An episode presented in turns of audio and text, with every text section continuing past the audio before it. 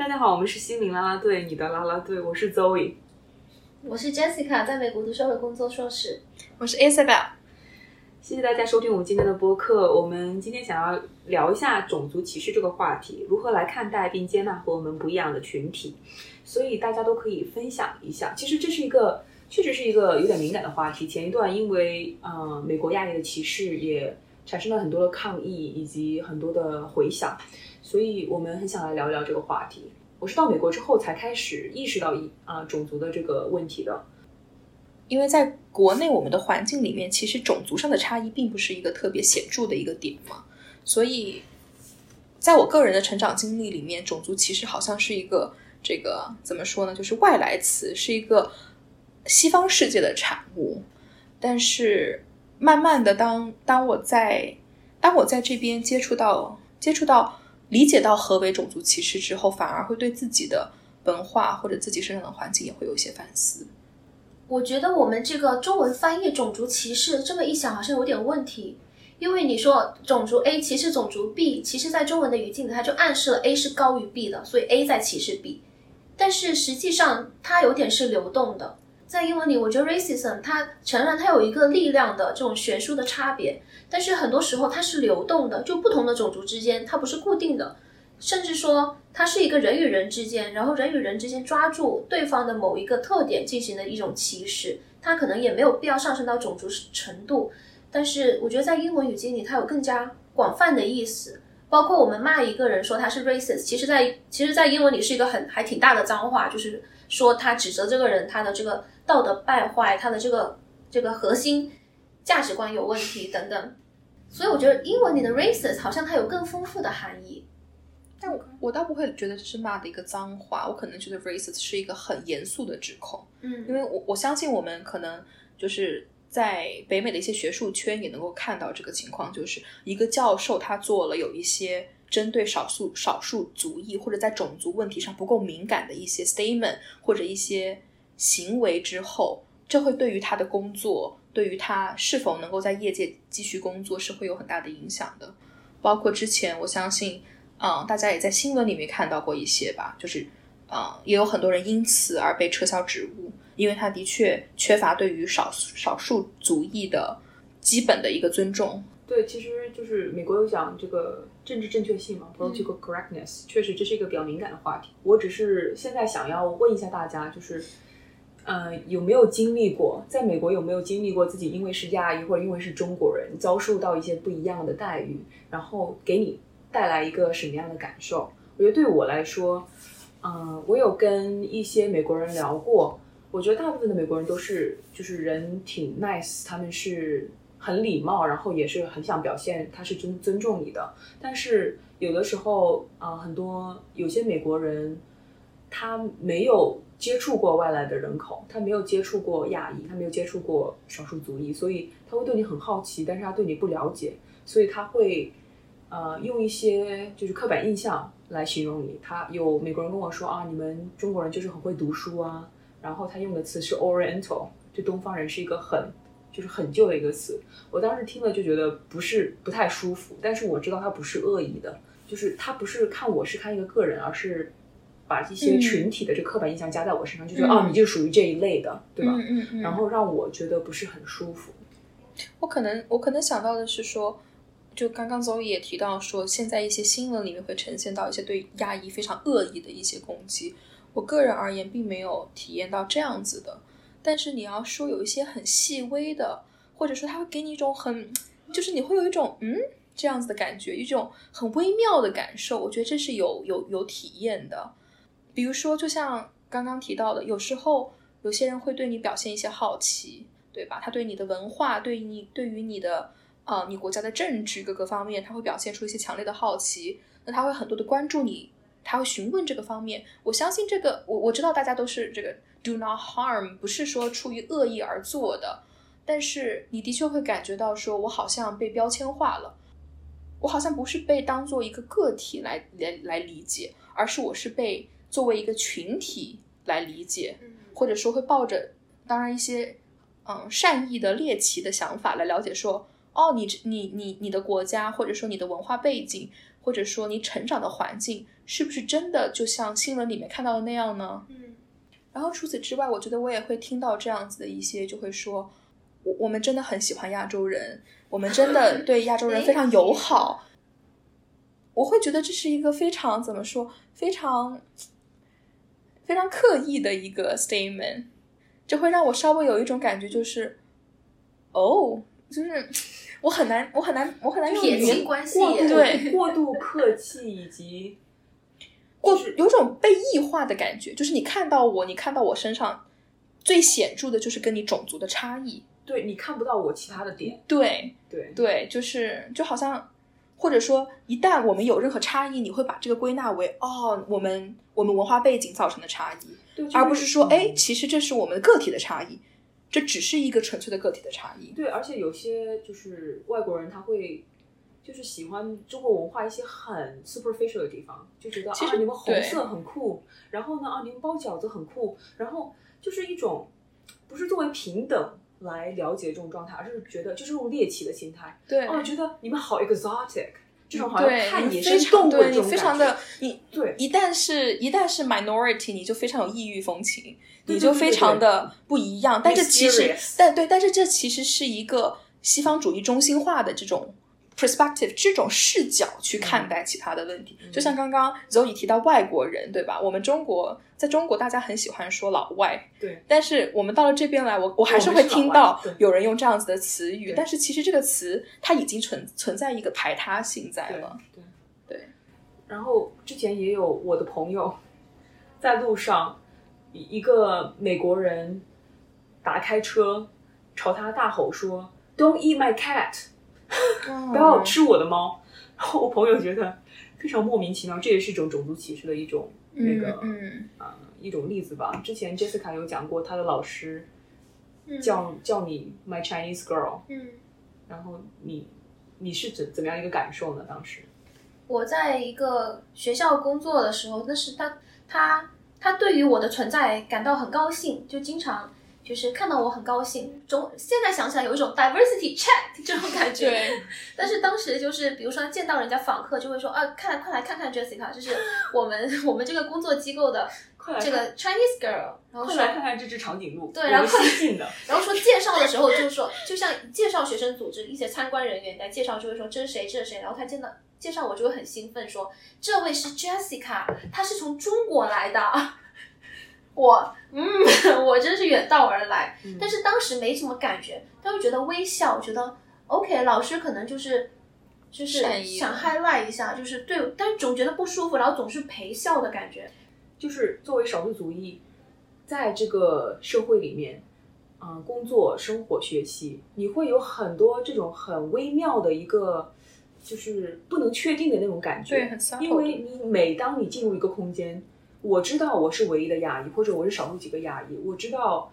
我可能会被不同的对待，所以当别人可能对我有些冷淡，或者对我待遇不一样的时候，我总是在想。他是因为我是亚裔这么对我呢，还是因为我是一个女生这么对我呢，还是因为我是一个年轻的女生这么对我呢？就是我总是很很疑惑。然后呢，就是你就知道你怎么看自己，跟别人怎么看你是不一样的，所以你就会有一种非常困惑的感觉。然后在这种社会交往当中，你会有很多的这种感觉自己被异化，嗯被作为外来者，不太被接受，不管是过度客气还是过度冷漠，总是会有这种微妙的感觉。刚才你们也有提到，对我刚刚想到的是，我也想想在这里补充一点是，就是因为我们现在在北美的这个政治环境的原因嘛，所以 diversity 是一个其实在国内不常被提，但是在国外是很，特别在北美的这个环境下是很被提倡的。diversity 就讲到说 minority groups，就讲这个少数族裔他们的立场应该被被看见、被重视。但有的时候，这个也会让我产生一个怀疑，就好像我我跟我们我们三个人所在的这个社会科学 （social science） 这个领域，其实相对而言，少数族裔是比较少的。那在这些领域呢，涉及人文社科，就更加的在意说，我们会更加的看到文化，看到社会环境、社会结构对于一个议题的影响。所以很多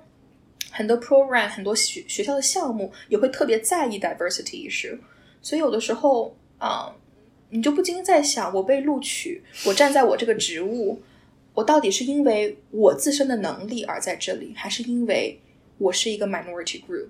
我好像能够带来一些不一样的文化下、不一样的社会环境下、不一样的教育背景下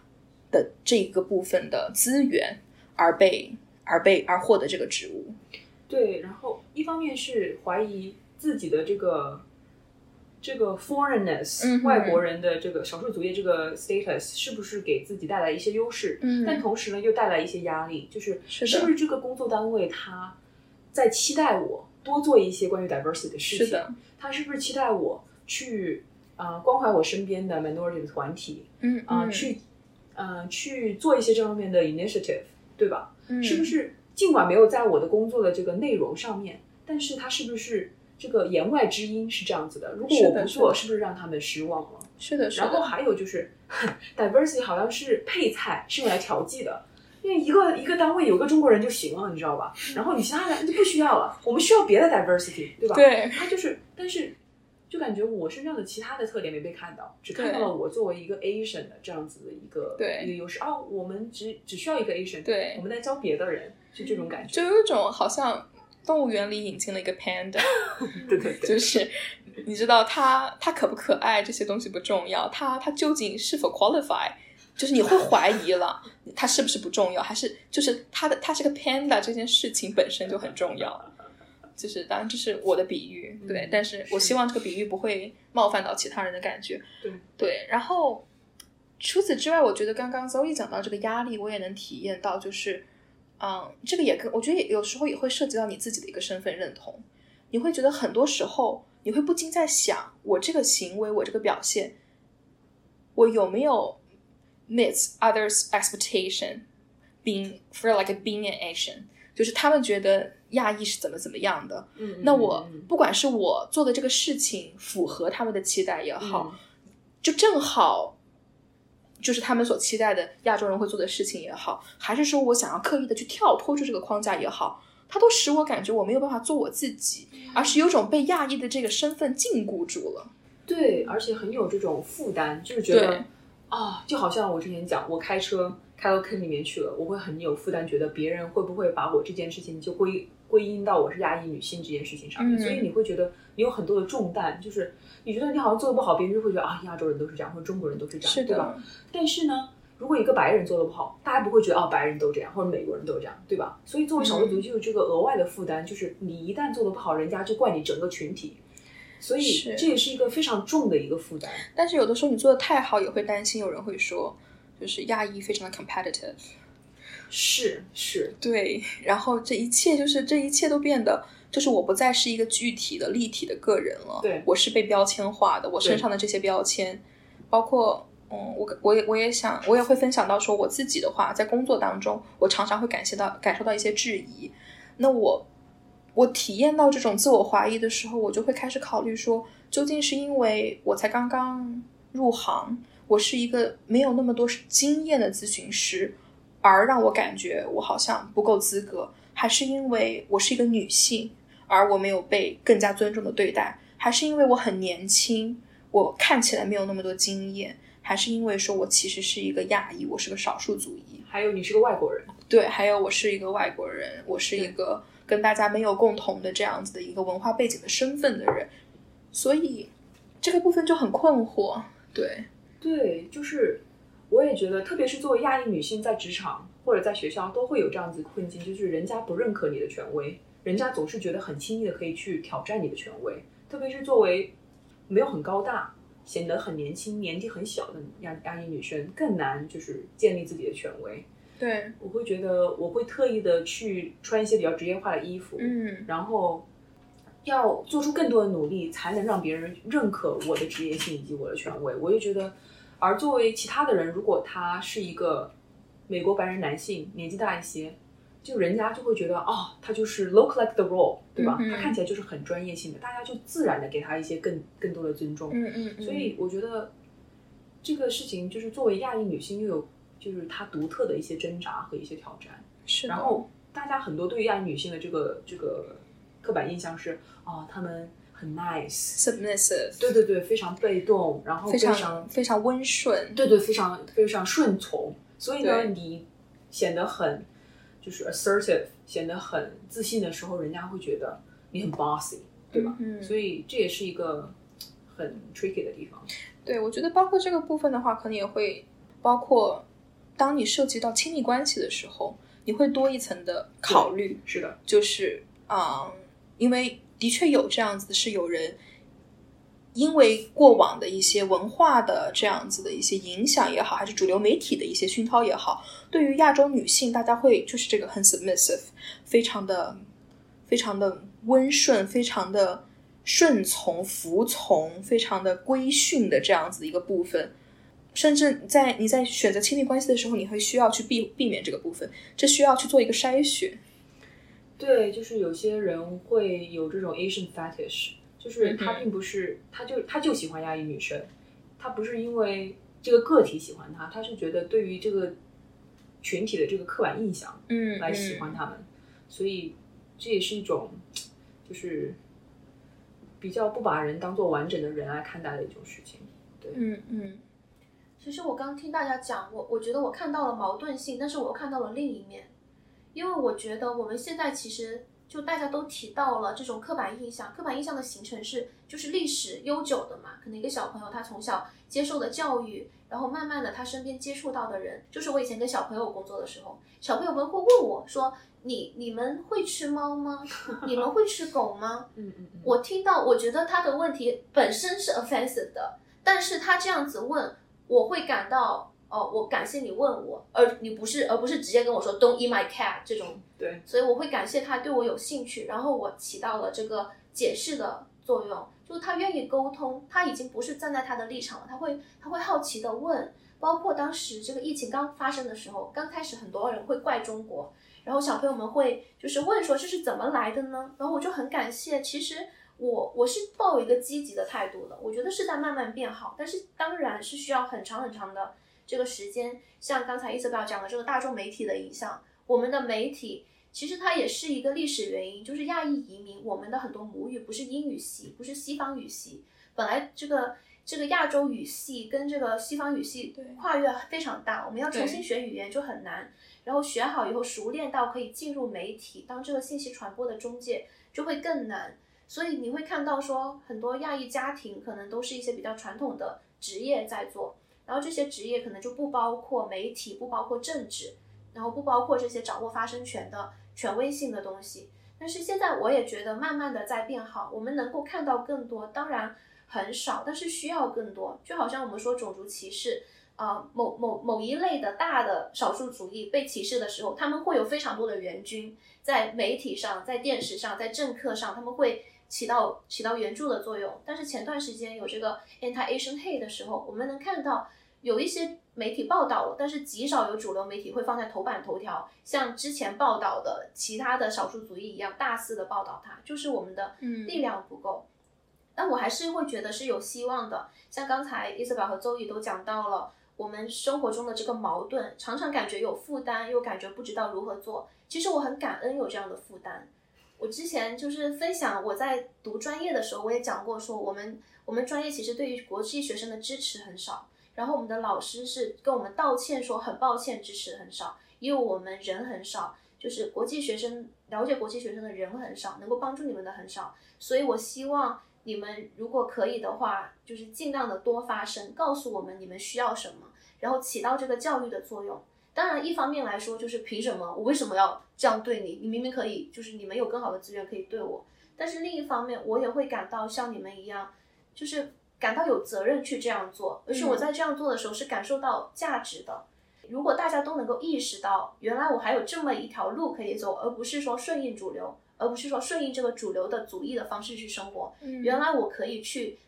保持我的少数族裔的方式，然后让我的方式让被更多的人看到，也是一种价值。当然很难，但是我也很感恩啊。对，我觉得珍斯卡这个部分很好的就是，我相信有很多，一个是以亚裔为例的话，当亚裔一开始进入美国的时候，其实是个非常边缘化的，不管是从事的职业也好，还是说在比如说政治的新闻、主流媒体这些场合缺乏这样子的发言的区，缺乏这样子对平等对话的空间，缺乏这样子的一个一个一个发言权、发言的权利的时候，其实这都是这都是一个历史的很悠久的一个原因，一个这是一个历历史的问题造成了，对造成了这样子的一个局面。对，那我觉得就像 Jessica 说的，慢慢有在变好的是，我们慢慢意识到了。我们好像要发声，我们慢慢意识到了，好像我们的声音，我们的声音很重要，我们的声音是可以代表很多人的，而我们也能够意识到，说我们的经历，我们独特的视角是有价值的，是应该被看见的。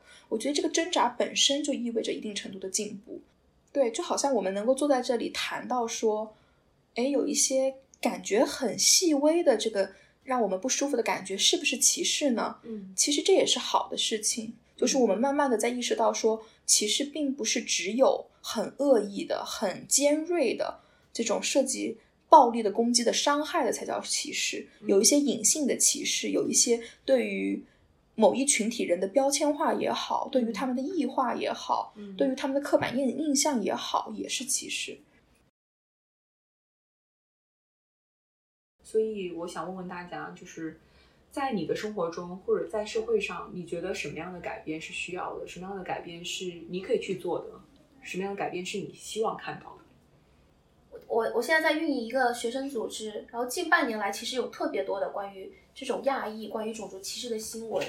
然后我们很多的诉求，还有跟其他学生组织的诉求，就是希望学校可以发声。我们在一一遍遍的逼学校发声，包括就是小到最近的，也是很大了。最近的这种以色列冲突啊，然后印度的疫情啊，我身边可能就会有人，还真的有同学，就是跟这些国际关系啊这些很受他们的影响。然后我们的诉求就是希望学校可以发声，不要只看到学校里面的新闻，这个美国的新闻，而是要看到更大的。既然你是学校，既然你学校也有学生，那这些学生不要觉得他们就是在美国，而就跟世界脱离的关系。所以我们会一遍遍的，就是请学校就这些热点事件发生，然后给我们提供提供资源。我觉得这种发声的能力也是很很很需要的。在美国办事啊，就是跳到这个范围以外，我觉得美国办事很多事情都是需要自己争取。嗯，就是小到你在餐馆要什么东西，跟他说我要这个，我要那个，然后大到可能在政策上面跟议员说，写信说议员，请你。帮我做这个，我需要你帮我做这个。你你喊的声音越大，要的越多，大家的这个关注度就会越高。慢慢的就会意识到，原来这个事事情是有需求的。原来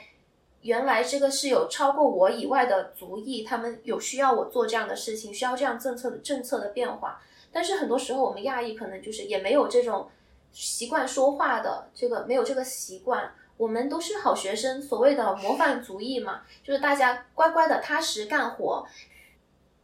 哦，我们其实很多亚裔是不太擅长去发声，不太擅长去为自己合法的权利要求争取什么。包括我们国际生，可能你的学校也比较少一些相关的资源，我们可能就会觉得哦，那就没关系了，或者说我们因为没有经历过，所以不知道。这样的需求是合理的，只会觉得说当下觉得说，哎，好像缺了点什么，好像不舒服。所以我觉得这些首先是需要我们自己敏感的觉察到自己的需求，然后再去勇敢的。如果自己一个人不行，然后希望有更多的同学可以一起合作去帮你发声。嗯，对，我也很赞同这一点。我觉得我我可能我可能会觉得说，从自己来说，从我们每个人来说，就是意识到自己的视角的重要性。Be firm，就是当你觉得你需要对此有所评价的时候，有所有所发生的时候，嗯，去呈现你的视角的时候，你是非常有价值的。以及在任何情况下，你要相信你在这个位置上，你在这个 position，不是你不是因为 diversity 才进入的，你是因为你有你独特的价值，不管别人怎么看你的价值，你永远有可以，你你很独特的，你很宝贵的地方。我觉得确实发声是很重要的。当你觉得不 comfortable 的时候，当你觉得别人对你的这个这个评论有失啊公正的时候，你是可以站出来讲的。你可以跟你的老师或者你同事或者你的上司讲，说这件事情让我不舒服，为什么让我不舒服？嗯，这样子并不是一下子就 accuse 人家是是种族歧视者，对吧？而是就是提醒大家。你什么样的言论是就是是合适的，什么样的言论是那个不是不让人接受的。比如人家如果做出一些很 general 的评论，说啊中国人都这样，或者亚裔人都这样，或者怎么样，你可以说，嗯，这个是太 generalized，这个不 fair，对吧？你可以你可以这样来提醒人家。我觉得刚才 Jessica 讲的就是你去 push 你的你的组织，不管是学校也好，工作单位也好，去去发声，然后去重视这个事件，特别是有很多国际生的，以及有很多华人的一些公司啊或者学校，其实都是可以去做这些事情的。嗯啊，然后我也想提醒说，华人也需要去思考一下自己是不是对其他的种族或者其他群体有这样子的歧视的观念。如果我们不愿意人家用这样的刻板印象来形容我们，那就是我们是不是不应该用很多的刻板印象去讲其他种族？嗯说啊，这某某国家的人都这样，或者就是用一些很污蔑性的一些词语来形容人家国家。啊、如果我们不愿意别人这样子来对我们，我们也需要用去反省自己，然后用一个更开放的、更啊、平和的、友好的态度去试图了解其他的文化，是的，试图了解其他的种族啊，己所不欲，勿施于人。对，因为我也想在这里讲的，就是说，当我们讲到啊、呃少数族裔，讲到 minority 的时候，其实这是一个 fluid 的状态，这是一个流动的，这并不是说现在这个占更多数的人，这是一个有有时间的限制、有历史背景、有社会的、有地理的限制的。就是当当我们觉得我们在某一个状态下，在某一个状态下，或者在某一个特定的阶段是一个占优势的时候，我们要知道，这个有很多的是外界的不可控的因素，是环社会环境的因素，是历史背景的因素，这不是并不都是我们多么努力得到的。那我们希望的这个社会是不管任何时候都能够有真正的一个平等，对于在劣势的、在不那么有有利地位的人，能够有更多的重视和关注，这是我们理想的一个社会状态。嗯我补充几个操作层面的吧。我觉得如果大家是在大学读书，那如果你感到不舒服，我会像刚才周宇说，建议你直接跟对方聊，这样坦诚的沟通，以免说如果你跟同学聊，可能会以讹传讹更远，或者说一些因为一些误解把它放大化。所以跟对方聊，弄清楚对方这个表达的真正意图，同时也告诉他，表明你的不舒服是很好的一点。嗯如果你会有这种担心，因为我知道，如果是读博或者是嗯一些学学生，可能跟老师的关系会比较独特，有种有种师徒的关系，还是有种对就是雇佣关系权力的不对等的对，如果是你感觉实在跟这个当事人讲不舒服的话，你可以完全放心的去跟学校的这个人权部门、人权平等部门讲，他们会把一切都保密，你可以跟他们有一个私下的谈话。然后同时，如果你真的感觉到这是一个非常严重的侵害你权利的这个很明显的种族歧视，你也可以适当的收集证据，在合法的范围内去保护你的权益。嗯同时，就是再次强调一下，真的，如果是大家在读博遇到了一个非常不好的一个导师，我觉得比起分数，还是这个你的你的健康快乐比较重要，是的不然会非常影响你整个学习的状态，你的整个未来的状态。同样，在工作里面也会有类似这样的部门。同时，呃，如果是严重的话，如果你是拿跟跟工作的这个部门之间有比较模糊的关系，比如说你也会担心说上司跟你的关系这样，其实好像美国的一些有一些专门的部门也是可以管嗯，这样子的种族歧视的这种上报的。对，包括我知道还有一些 NGO 会提供一些嗯免费的法律援助、或者一些法律咨询。法律咨询这些大家是可以求助的。嗯大部分的企业的 HR 部门，那对于这个部分会有这样子的一个 report 的机嗯制，你可以去上报，你可以提供一些，比如说邮件呐、或者一些这样子的信息。是，好在最近其实这个反亚裔歧视的活动也引起了大家的注意力。大家如果上网搜，记得应该是 anti a a p i hate，然后他们有一个网站，这个网站里面有非常详细的列表，写着说哪些行为可能属于种族歧视，你要怎么识别。你识别到了以后可以怎么做？像这些很多 NGO 在做这样的事情，能够给到你很多的这样的帮助。很好，谢谢大家。嗯我觉得聊的挺开心的。嗯还有很多关于就是种族歧视的，其实历史根源以及很多的啊、社会心理啊这方面，以及国内的地域歧视这些，我们都没有聊到，我们可以下次再接接着聊。很好。但这一期是比较特别的一期了，这一期是很难得我们三个人坐在一起聊的，对，对对这是蛮值得纪念的一期，对，这是我们第一次。真的第一次哦，哦，也我们我们要我们要一年了吧，对，是的，好开心，不容易。对谢谢大家。我们下我们是我们是心灵啦啦队我们是你的啦啦队耶！